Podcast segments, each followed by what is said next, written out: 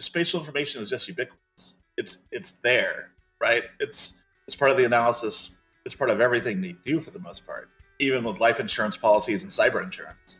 But it's not really see it, until I bring it up to a map. It's not really seen as geospatial information. It's just seen as another data source to run, to run analysis on.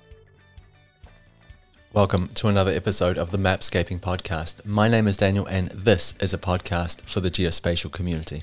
In just a minute, you're going to hear a conversation between myself and Todd Barr. Todd has been in the geospatial industry for a while now. He's worked in a bunch of different verticals and he has a ton of experience. So, today on the podcast, we're going to be talking about skills, we're going to be talking about leadership, mentorship, and diversity in the geospatial community. Just before we get started on the podcast episode today, a big thank you to my sponsor, Picterra. Picterra is a geospatial platform that lets you build your own object detection algorithms. So, what this looks like is you have your data, some satellite imagery, some drone imagery, some aerial imagery, and you create the training model for these algorithms. So, you go and find the objects that you're interested in detecting, draw polygons around those objects, and the platform will do the rest for you. So this works on a, on a bunch of different imagery sources and Picterra have actually put together a free downloadable guide to Earth observation data and satellite imagery sources that, that you can use to help you find an imagery source that, that's going to meet your needs. So I'll put a link to that in the show notes, but if this sounds like something that you might be interested in, check out picterra.ch. Welcome to the podcast, Todd. Thanks so much for taking the time. This is the third time round, so I really hope that that third time is the lucky one for us. Yeah, technical difficulties, right? You've been involved in the geospatial industry for quite some time now. You've had different positions in different verticals. You've been involved in mentorship, and you have some really interesting opinions and views around the community itself. So I want there's a, there's a lot to talk about. I think before we get started, perhaps it's a really good idea if you could just walk the listeners through how you got involved in geospatial, and, and then we'll sort of move off through your career path from there. Well, I was a economic analyst at a uh, nonprofit in Washington D.C. in the late '90s, and we had a USAID project tracking HIV/AIDS in Africa, and they wanted to do a spatial econometric analysis. My boss knew that I knew how to code, but I wasn't a coder; I was an analyst. But my mentor popped in and said, "Hey, we're going to send you to New York for a couple weeks to learn this GIS stuff." Know, this is '99 before anybody really knew about it. So I went to New York Came back, we ran the analytics, we looked for other things. After after we completed that project, we looked for other things to add it to, right? Because Elvis liked it, I liked it. Because you could see when you you know when you look at your numbers or you look at like a, a pie chart or a, or a line graph, but when you saw the numbers on a map, right? It wasn't an active map, it wasn't an interactive map. It was just a, a PDF, but it was like, oh my god, this is this is really powerful stuff. And so we looked for other projects, and at the time there wasn't a lot there. After you know that was like 2000, 2001. And then I was still in DC at the time. And after 9 11, if you knew GIS and you're an American citizen, you kind of got swept up into the intelligence community and um, the defense and intelligence community. And I started doing work with um, some work with the DoD, a lot of work with the, with the District of Columbia's Emergency Management Agency, as well as FEMA and uh, fledgling Homeland Security at the time. And from there, I worked uh, as a very small, we call them, they're called 8A firms in the federal contracting vernacular. And then we did some work. I did some contracts there. Then I moved to a larger architecture and engineering firm. We worked with um, the Operation Iraqi Liberation, the Gulf War. And then around 2005, I moved. I was given a, a quick project after right after Katrina. I flew down the day after the storm hit. I, the company at the time had the um, the contract for the sewer system within the, the New Orleans. They just tossed me down there. I ended up spending six months down in Louisiana doing all sorts of mapping and all sorts of building applications, um, running analytics, briefing people in rooms. It was Katrina was really kind of a, a watershed moment because I saw the power of geospatial and the power of community at the same time. And then after that, I moved on to I built the National Guard Bureau situational awareness application. It was a baseline BI thing at first, and we and I was brought in to add geospatial to it. And then about a year ago, 15 months ago, I moved to Boston to be a, a the director for um, a nat- natural catastrophe modeling firm, and I'm the geospatial director there. So that's kind of my uh, my career in a nutshell. Yeah, thanks for that. There's a lot to take in. It sounds like you've worked in a bunch of different verticals. What's it like moving b- between different verticals? Because a lot of times in geospatial, we say, yeah, that's great. You've got geospatial understanding, geospatial skills. That that's awesome. But you also need some level of you know subject expertise. Has that been a problem for you moving between these different verticals? At the beginning, no, right? Because when you jump from transportation to intelligence or transportation to emergency management, or even like, you know, some USGS ecological stuff, it was easy eh, before like 2012, 2015, because geo was just kind of everybody excited about it. It was really neat. And people weren't very spatially aware at the time. So we were able to go through and go, oh, yeah, we're going to build this application for you, and this is how it's going to work. After some time, though, you required an SME to help guide you, right? Unless you did a deep dive into the subject matter for like a year beforehand, because your clients became spatially aware and they were asking harder questions. It wasn't just put this on a map, it was run these analytics and make this and, you know, add this to our BI system or run these analytics that are really in depth and really require a knowledge of the uh, the vertical you're in. So there's this whole reframing of your um, of your skill set. You know, we work for natural catastrophe firm. We work with the insurance industry, and I've had to learn do a deep dive into the insurance industry. And I've been, and it's a large, complex industry, and I'm still not there yet. And I'm really learning how geo fits with the other aspects of the of the, of the uh, insurance industry, financial modeling, detailed loss analysis, risk modeling and how geo fits into that as a as a as a line of business. So earlier on, you talked about one of your previous experience in, in your geospatial career has been working with a BI system, I think you call it, so a business intelligence system. And you talked about geospatial as being an add-on to that. Do you still see that happening today? Are we still thinking about geospatial as something separate from the thing that we were already doing, or is it more natively integrated? So when you think about insurance, for example, do they think about geospatial as like this this extra package that we pull in from time to time, or is it just integrated into what they're doing? So insurance is interesting because everything in insurance is localized, right? It's all location intelligence. So it's all just spatial information is just ubiquitous. It's it's there, right? It's it's part of the analysis. It's part of everything they do for the most part even with life insurance policies and cyber insurance. But it's not really see it, until I bring it up to a map. It's not really seen as geospatial information. It's just seen as another data source to run, to run analysis on. Geo, and this is kind of across the spectrum with a lot of the BI tools with Tableau integrating it and, and Salesforce picking them up. There's, I think, I believe that spatial and geospatial is just completely is becoming more ubiquitous within the systems. It's just becoming another aspect of analytics, less so oh, neat, it's on a map. It's like now, now a map is expected, right? And it's just geospatial information is there, and it's always been there. It's ambient almost, and and we really have to push to bring it up to the surface and show this is what we're doing, and this is the process for that. Otherwise, it's just expected. It almost sounds like geospatial is being commoditized, right? So it's built into these systems. It's expected. What What do you think that means for people working in the industry? I, I think right at the start you talked about, you know, back in the day, we just put data on a map and people were blown away. And, and now the expectations are much higher. Can you give me an idea of what these sort of increased ex- expectations are, are, meaning for people in industry in terms of their, their skills? As far as skills go, it requires that makes geospatial people or geospatial experts, let's say, they have to have a wider variety of skills. They have to understand. They have to link with other systems to understand those other systems. They have to understand Tableau. It's no longer just knowing your desktop application or knowing a server application how is that going to interface with, with, with other systems and how it, it, becomes integrated to the greater enterprise system, right? So an understanding of, of not just spatial Python or, or ArcPy, but actual an understanding of raw Python, understanding of R, understanding of some .NET libraries, and being able to integrate that with other systems and having that baseline knowledge and understanding of the data sources and the databases and how all that fits together within the greater enterprise system and where your place is and that's where professionals are going to have to really push themselves and like bring geospatial to the forefront because i mean where i work right now geospatial is very is very ubiquitous. We have gis analysts and we have other and we have scientists and they're just it's not as jazzy let's say as it was before. It's just expected now how would I document that in my CV? How would I tell that story that you're talking about that I understand that geospatial, these clump of skills that I have here fit into the bigger picture in, in this way? I'm assuming you're involved in some hiring decisions now that you've reached this level in your career. So how would you document it? And perhaps could you explain how you see other people documenting it in their in their CVs when they're applying for jobs? So the way I do it when I'm applying for a position, I make it into a story. I describe it's an analyst that's soup to nuts. It's collecting the data, collecting the collecting the requirements, running the analytics, putting together the application, and then maintaining the application.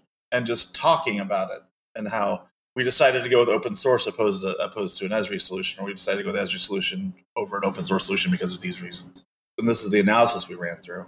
You know, this is how we built the application. This is how we collected requirements, and this is this is a business problem it solves. So for me, I always I don't dive into the technical details as much because you can really get lost in the technical details, especially in a CV or in an interview.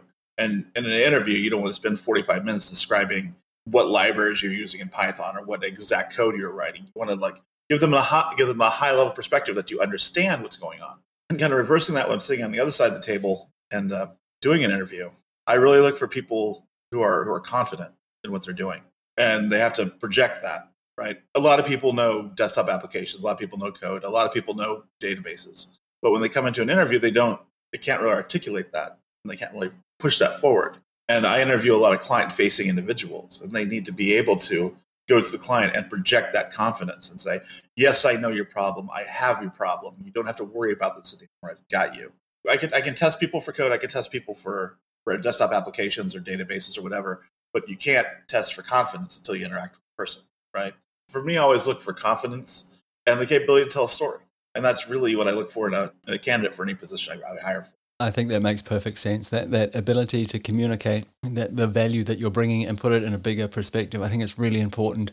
Uh, if you had to say like there was one skill that that GIS people need to have, or, or maybe a particular set of skills, is there anything you'd be looking for in particular? If I was coming to you and looking for an entry level position, and, and for me, entry level positions are usually about those hard skills. What do you think you would be looking for or most interested in, in seeing from a hard skill set, I would definitely look for someone who understands SQL, someone who understands a desktop application. They don't have to be an expert in it, obviously. Uh, either QGIS, ArcGIS, or, or Arc Desktop, or ERDAS. Someone who's willing to learn. That's the that's, that's really a hard skill, right? But that's always something that I'm always looking for. Someone who's excited about this, excited about making a map, excited about making data stories. But really, it'd be SQL to understand the databases and understand data structures. Some sort of scripting language, Python, R, or maybe even .NET or C Sharp, and then an understanding of the applica- of the uh, of the desktop applications we use. Everything else, a lot of that stuff can be trained, right? And a lot of training happens on the job. You can go through a university program and get this, you know, the step by step tutorials on how to do things. But it's not until you're out in the field when you have to do documentation and other stuff that the rubber really hits the road. And, and finding someone who has those baseline hard skills, who is also confident enough that they can think to themselves, "I can do this." I can go through this process. That's, that's really the key. How important is certification for you when, when you're looking at a, um, a potential employee, someone who's got a certificate in X, Y, and Z? versus the other person who's who's built a project who's and can document the journey and said hey here was the problem i solved it like this and, and you sort of almost imply experience based on that i take experience for someone who's just fiddled around with stuff with, the, with a decent github over certification any day of the week because you can understand the testing and understand the process because tests don't have bad data. Tests don't have uh, security issues with your, with your servers. Uh, you, you can't test for someone to figure out, or, or certification tests to go through and figure out why my data is dirty. Is it the date or whatever it is, right? That's, that's difficult to do within a test. If someone's gone through a project, even just a like a side project they wanted to put together, someone wanted to figure out how to where the parking zones were in their city or whatever that person's gone through, cleaned data, put it on a server, put it on a map. And if someone does certification, that's great. You studied for an exam, and now you have to learn how to do stuff in the real world. You started off as as most people do as a, a technical expert in, in this space in, in, the geospatial industry, and now you've moved through to more of a, a leadership role. Was it difficult for you to sort of give up those technical reins to sort of get out of the machine room and and start thinking about this in a more strategic perspective? Very much so. When I first became a program manager back in I think 2011, it was like all aboard the Todd train, right? I was doing everything. I was writing the code, I was doing the analytics, I was doing exactly what I was doing as like a senior developer, senior analyst. I was difficult for me to let go of that. It's almost impossible actually. And then personal event happened. I got I I I was awarded primary physical custody of my daughter. As I parented, I realized what I was doing wrong as a manager. I wasn't growing the people. I was doing it all for them and handing off like excess work, but I wasn't allowing them to succeed and fail. I wasn't allowing them to learn. I wasn't allowing my team to grow because I was too busy controlling everything. So I had to really let go of that It, be, that, it became less about me having the latest and greatest technical skills as much as me growing a garden of individual and growing their skills, allowing them to flourish, allowing them to be the rock stars, allowing them to do the things that they needed to do to grow their careers. As, as a manager or as any kind of leader, you have to put them first. The troops always go first. Their skill sets, their needs, their career is more important than yours at that point because you've established yourself. You have these skills, you have these things, you know you can do them. They're not there yet. And your job isn't to use them as support. It's your job to support them and make them the best person they can be and for them to reach their full potential. How do you find out where they're, they're trying to get to? Like what we're talking about here, at least the way I understand it, is helping people get to wherever it is that they want to go. Uh, how do you understand where they want to go? You just have to communicate with them, right? You have to be open and honest and talk to them about their strengths and weaknesses, talk to them about what they want to do, and then sit down with them, come up with a game plan. They really have to understand who they are, though. There are some people who really want to go into management, really want to lead teams, but they really don't have the capability to stand in front of an audience of 800 people and give a presentation of what the project is. Their EQ isn't isn't where it should be. And other people who want to be good, want to just just be rock star coders, right? They have the skill sets, but they don't see a path forward past being a senior developer, a senior analyst. So it's your job to figure out how they can continue to progress as they are and with what, what their desires are, but not shift them into management. Keep them as high in technical experts, or figure out ways they can also contribute outside of the technical part. But a lot of times, technical people are stymied that way, and it requires a lot of a lot of legwork and just a lot of discussions with them coming to you with questions and you being able to answer them honestly about what the situation is and where they should be and how they're going. So I had planned in this conversation to sort of move off and talk about mentoring, but when I hear you talk about leadership in this way, it sounds like there's a huge crossover between leadership and, and mentoring. Do you sort of distinguish any differences between those two things, or is it just one and the same? To me, it's one and the same. As a leader, you're always mentoring people. You're always you should be communicating with your team. I mean, you know, we're supposed to communicate with our team once a quarter. I talk about stuff with my team at least once a month, individually. Not just not just my product owners, but also my developers and my database experts, and and you know, and even the even you know, a couple people who are a couple months in for GIS analyst I've tried to guide them and say, this is what pathway do you want to go and how do you want to get there? And that communication and that feedback that I get from them about how they're doing is also feedback on how I'm doing. Do they see a future here? Am I the leader they need? Or do I need to adjust to make your job easier or to make your career better? The running joke I always have is I'm in the third act of my career as I'm, you know, I, I hopefully I'll retire in 12 years and go raise goats in Mexico. But people who are just coming up, the 25 year olds, the 30 year olds, people who just switched to GIS, my job is to make is to support them and make that and uh, help them reach their full potential. Because there's nothing worse than oh, someone who's wasted potential, right? Because time's the only thing we really have, and it's the most it's the most precious it's the most precious thing we have. And to waste time is it's that's just really sad. So not not all of us are, lucky enough to have such a supportive person in, in our leadership team. What would you say to someone who's in the position where they feel like they need a mentor? They're a little bit lost. Their career isn't tracking perhaps the, the way they imagined. And maybe they're not even sure the way it should be tracking or where they want to go. How would you suggest they seek help or, where would you suggest they look for help? Twitter, actually. Twitter is a good place to start. No, but if you're looking for someone like in, in, your in your organization, if you find an organization you want to stay in, look for someone outside your team, right? ask find someone who's a rock star in in in their group and just invite them to coffee. Everybody has time for a 15 minute conversation, and then from there you just kind of negotiate. It's you just kind of feel the relationship. If there's someone you really want to mentor you, whether it's someone you found externally or internally, and if you talk, if you meet with them and something just doesn't feel right, accept that. Right? You may have really admired this person, but you just don't have that kind of relationship. So find so and so look for someone else similar. Just look for someone who ma- matches with you look for someone you feel you, you can trust. Look for someone who's authentic and just kind of roll from there. I mean, not everyone gives good advice all the time. I know I've given bad advice to people before. Understand yourself and your needs and find someone who matches that. They don't have to be a geo person. They could be a data science person. They could be someone in the IT department. They could be someone in sales and marketing. You never know who your mentor is going to be until you find them. I have a bit of a theory that we need, we definitely need mentors in our lives in, you know, whatever facet of your life that, that you're thinking about. But I have an idea that we also need superheroes. Because for me, mentorship is not scalable, it's that sort of very personable interaction. But superheroes are scalable. Everybody can look up to Spider Man and say, wow, if only I was like Spider Man. So I, I, think we need a, a, balance of, of these two things in our lives.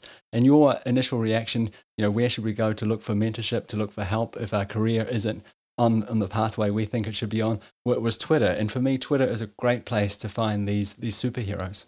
You can always find someone who's you know doing awesome stuff somewhere on Twitter if you dig deep enough, right? And you can talk to that person about it. They're really, and 99% of the time, they're just completely open about it and just jazzed to talk to you about it, right? Like, oh, you're interested in this stuff? This is awesome. Let's talk about this, right?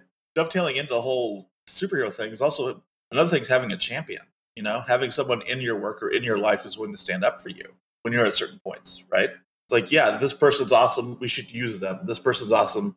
We should use this person. And that comes back, and that goes back to your network having champions that you interact with, having champions that you've worked with, it really advances your career if you have a champion, someone who can kind of set the runway for you. So all you have to do is kind of land it. And going and that goes back to the whole first act and third act thing. Being able to push people forward and making sure their their landing is easy and their progression, well not easy. It's it's prepared. They're set up for success. They're not set up to, you know, like I was. I felt like a bunch of times when I, when I was with my career, when I was landing, when I was landing a project, I was coming in hot with two engines out, and there wasn't really a runway that I had to make that myself before I landed, right? And, and now that's that's the idea is I don't want people to go through that process. There's no reason to have that stress anymore. So a lot of what we've been talking about it you know assumes that people have the confidence to reach out and to ask for help and to make that connection. And I could imagine something like imposter syndrome might get in the way of that initial interaction. Can, can you talk to us a bit about imposter syndrome and how we might avoid it or what we might do to, to sort of get, get away from it if we're suffering from it? Yeah, everyone.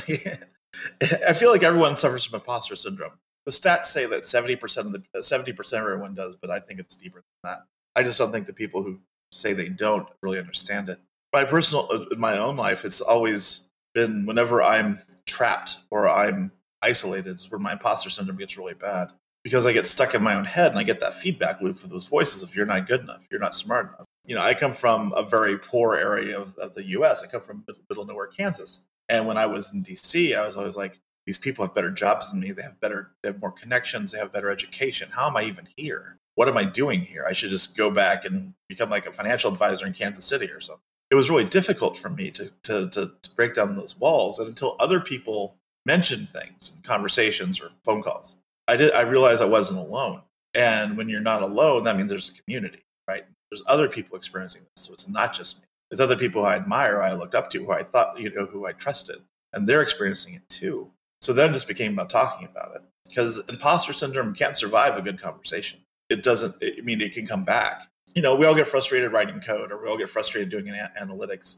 And you think, I don't need to do this. I can't do this. This isn't feasible. If you just have a conversation with someone, it calms you down you can talk it through and you realize that you are good enough and you are smart enough and you are capable of these things. But when we're isolated and in our own heads, we're put into a back office and made, made to do a project, that's when that's when imposterism really casts a shadow across you. Is there any place in particular where, where you look for community or have you know focused on your network or building a, a community uh, yourself? When I was in DC, it was it was easy to build a build a network because there's always an event right? There's always something going on either in data science or GIS. Like it got to the point at one point is like there's so many things happening. I was getting tired of going out. But now I mean, it, it, with the pandemic and everything, it's obviously Twitter. Not every not everybody's on Twitter, but there's all sorts of people on Twitter. People you can learn from, people who are interested in aspects of geospatial you didn't even think about. Uh, there's this whole push for spatial finance right now that you know a few people on Twitter just kind of started pushing forward. And other and you know and then the other thing I really get from Twitter is the excitement from students who've discovered GIS for the first time. And that's another reason I also teach at Northeastern, remote sensing classes and other things. And I get that passion from them too, and that kind of kind of feeds my beast. T- Twitter is a, uh, Twitter is the best place just to ask a question. No, you shouldn't be embarrassed by ask for asking a question on Twitter. You should just ask if you have a problem. You ask it, someone's going to respond to you. If you use the right hashtags, right? And then that can create a relationship, and then you have a network node, and now you have more access to their network, and it just kind of grows. It grows organically from there. I just want to highlight one thing that you said before that uh, was really interesting, and it, it's worth uh, spending a bit of time on here. I think you said you, you teach classes because it, it, you know it feeds your passion beast. I think that's the way you described it, and that's really important, right? Because it's not just a one way street when we talk about leadership or mentorship. I mean, you, if you're the, the mentee or the person being led, I mean, you can give back in that way as well because, you know, you're feeding them with, with your passion and, and your ideas and your enthusiasm. Yeah. And, and, and then they have that raw energy about it too, right? As you did. I'm, I'm old and jaded about some things sometimes, and they bring it to me in a new light, right? And they're like, this is why I'm excited about this. This is why I find this interesting. It's like, oh, yeah, that is awesome. Like, uh, just case in point, I'm teaching a automated feature extraction class right now, and students do all sorts of stuff with it. They, you know, they count cars in parking lots, look at oil, look at oil drums and things like that. This one girl was like, she came to me, it's like, I want to find amusement. I want to find playgrounds. Is it feasible to use this to find playgrounds? I'm like, it's totally feasible to find this about playgrounds. To find playgrounds, that's amazing. Let's let's let's get on a Zoom call and talk about and talk this out. Right? Let's plan this because it's going to be difficult. But this is really exciting to me. Like, let's you know extract playgrounds from um, from aerial photography and imagery and determine you know that your house is close to a playground, or you know put that into Zillow as part of a part of the analysis. How close are you to a local play, play playground or park? That's that's a really interesting use for this uh, technology, and that's that's something I would never thought of, right? Yeah, totally. I'm always surprised by people outside the industry showing up and they're not looking at it as geospatial. They're just saying, hey, I'm trying to solve a problem. It looks like I can use pieces of that and bits of that and some of this over here and mash it together and solve the problem. And they come up with some really, really innovative solutions to problems a lot of the time you didn't even know existed, or just the mere fact that they, they don't have that curse of knowledge yet that, that we might have in the geospatial industry, right? They're, they're just doing stuff and figuring out along the way.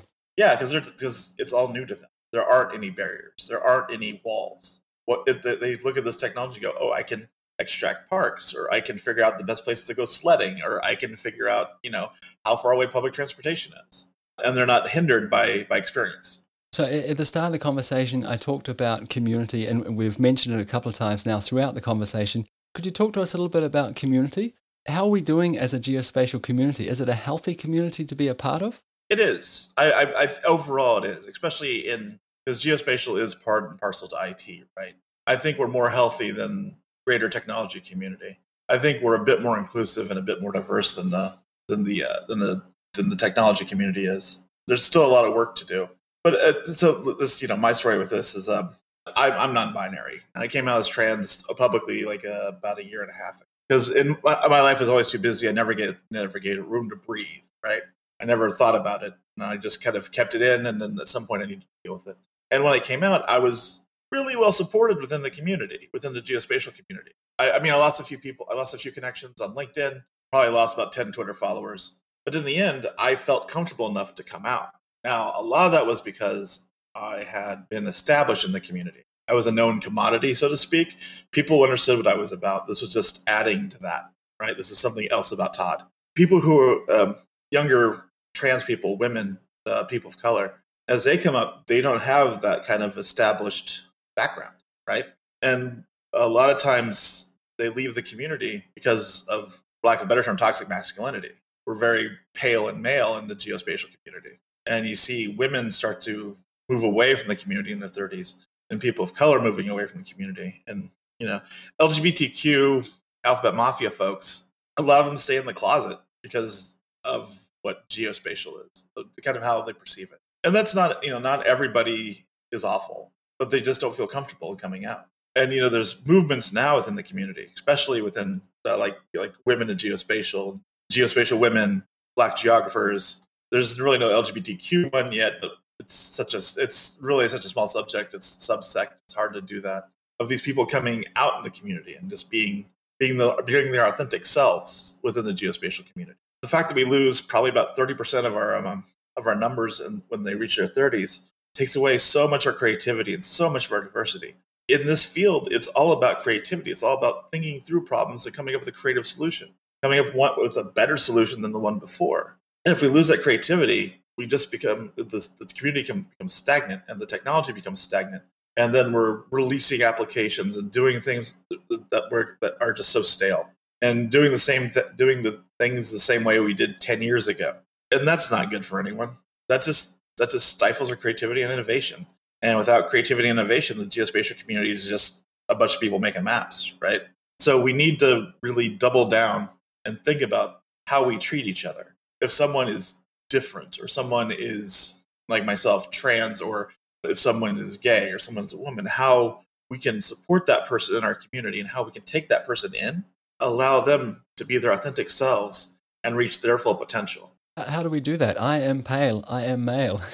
give, me some pointers here. Because a lot of times, if you're standing on the other side of the fence, it might feel a little bit overwhelming. It might feel like doing nothing is the best course of action because maybe you're afraid. Maybe you don't know what to do, what to say. Could, could you give us some sort of rough ideas of how people like me can help make things better? Well, allyship is hard, right? Because, like you just said, sometimes you want to help, but you don't know what to do. And so you kind of get in that like again like an imposter syndrome feedback loop of like i don't know what to do so i'm just going to stand here the, the, first and foremost the thing we can do is when you're asked to be on a panel or you're asked to present at, a, at, a, at a conference is to ensure that it's a diver, uh, there's diversity refuse to speak at a conference if there's not at least 30 or 40 percent women speakers better better if there's 50 percent right or refuse to be on a panel unless it's unless it's representative if you're invited to be on a panel take a step back and allow someone allow a person of color someone, a, a, a woman, someone else to take that place. And it's hard to do that because we all like the we all like oh I'm important and someone's paying attention to me. That really feeds some of our that you know that really gets our serotonin pumping. But we have to take a step back from that. They may not be they, they may not be as experienced as you, or maybe they're more experienced than you. They have as much right to speak what their concepts are and how they see things as you do. It seems like in the geospatial community, with, the, with with our panels and our applications, we tend to interact with those who we network with, and we tend to network with people like us. And that's like like like the geospatial uh, women's geospatial database of speakers thing is so important. It's a tool now where people can go, oh, I don't know any women who understand just uh, precision agriculture, right? But I can search this database and find 10 women who understand that. Some of them have PhDs, some of them are professors at like Purdue, and they understand it at, at a level that other people won't. So I'll invite them to my panel, see if they're free, or if they, if they don't know someone, by asking them, I get access to I can get access to their network of other women who may be able to be on this panel. So it's really about just taking a step back and understanding that you're good enough and that you've you've you have succeeded. Your voice has been your voice has been heard. Allow someone else's voice to be heard. Todd, I really want to thank you for your openness, for your honesty, for you've been incredibly generous with, with your time so far. This is the third time we're trying to record this, and I've I've enjoyed the conversation each time, and I've really appreciated it. If someone is out there listening and they want to reach out to you for whatever reason, where where can they go to get a hold of you? I'm prolific on Twitter, spatial underscore punk on Twitter. I also have a podcast I do with Silas Toms called the Mappyist Hour. So there's always that. Or, you know, just yeah, i also bounce around LinkedIn a lot. So I'm pretty easy to find on LinkedIn. Just Todd Barr GIS, I should come up. Hiding in plain sight, just like the rest of us. well, yeah. I mean, I, I, I like being accessible, and my my DMs and my DMs are open on Twitter. So if you have a if you have a question or something and you don't want to ask the greater community, ask me privately, and I'll help you out if I if I can, or I can I can point you in the direction of someone who can. Hopefully. Thanks again, Todd. You're a real asset to the community, and I've really enjoyed talking with you. Thanks, Daniel. I appreciate that. I'll be back in a minute with a few points that I really want to highlight for you and a few resources I want to point you towards. But before I do that, I need to say a big thank you to my sponsor, Picterra. So they really do help make this podcast possible. So if you haven't heard of Picterra before, they are a geospatial platform that lets you autonomously extract objects, detect objects, and extract them from the spatial data that you have, from the imagery that you have. This works on satellite imagery, aerial imagery, drone imagery, and what it looks like in practice is that you identify these objects, you draw polygons around them, and then say to the platform, hey platform, go and find all these objects and point it towards a data source. They have a bunch of these pre-trained detectors that you can you can build on, and the the idea is just so well executed and interesting. It's well worth checking out. I also know that they have a couple of plugins for the ArcGIS environment and for the QGIS environment. Um, so this is if this is something that you're interested in, if you think it might make your working professional life easier, might add value to it, go along and check out Picterra. That's P I C T E R R A dot C H. I'll, I'll put a link in the show notes to make it a bit easier to find them. So I really hope that some of that conversation resonated with you. If you want to reach out to Todd, you'll find links to some so- social media profiles and a website, and of course to the podcast uh, in the show notes. So please feel free to use that. And I know that, that Todd would love to hear from you. Towards the end of the conversation with Todd, we talked about diversity in the community, and one resource that I use all the time on this podcast is the Women in Geospatial Speakers Database. So if you go to women in geospatial.org, you'll find a pretty amazing website and a really incredible speakers database filled with amazing people doing incredible stuff that have already said, hey, we are interested in speaking on these topics, which is incredible. So if you're organizing a panel or looking to create some sort of media around geospatial, please check it out. There'll, there'll be a link in the show notes to that. During the conversation, we talked a little bit about imposter syndrome and we talked about confidence. And I would just like to share a few thoughts with you on, on those two subjects. So, imposter syndrome, for me at least, is the thing that shows up when we think that we might not be good enough, when we're trying something for the first time and we're unsure if it's going to work. Imposter syndrome erodes our confidence, and when our confidence is eroded, we, we, t- we have a tendency to wait for somebody else to come along and confirm that our idea is good enough, that our business plan is going to work, that that question that we have in our minds is valid. The problem is, no one is answering unasked questions. No one can help you get to wherever it is that you're trying to go if they don't know where that place is. Mind readers are in really short supply these days. What I'm getting at here is that waiting to be picked is a really bad strategy. The problem is picking yourself is really scary. Picking yourself means that you are on the hook, that your name is on the box, and that there's no one to turn and point to if it doesn't work out. So why risk it? Why risk raising our hand and asking that question? Why risk standing up and putting our ideas forward? And I guess for me anyway, the answer to that is because if we don't, we put our progress, our progression, our future in the hands of somebody else. I would also like to argue that by not doing this, by not contributing our ideas, our voices, the community is that much poorer. We can't build off ideas that we've never heard. We, we can't extend pieces of software that, that were never built. I'm definitely not suggesting that this is easy or that it's going to work out each time, but I am hoping that for your own sake and for the sake of the community, for the sake of the diversity of the community, that that you will pick yourself, that you will contribute. And that's it for another episode of the Mapscaping Podcast. My name is Daniel. It's been a pleasure being your host again this week. As always, you can find me on social media. Feel free to reach out to me. Check out the website, mapscaping.com. And if you have any suggestions, ideas, or, or feedback around the podcast, please let me know. I, I would love to hear it. Thanks again. Bye.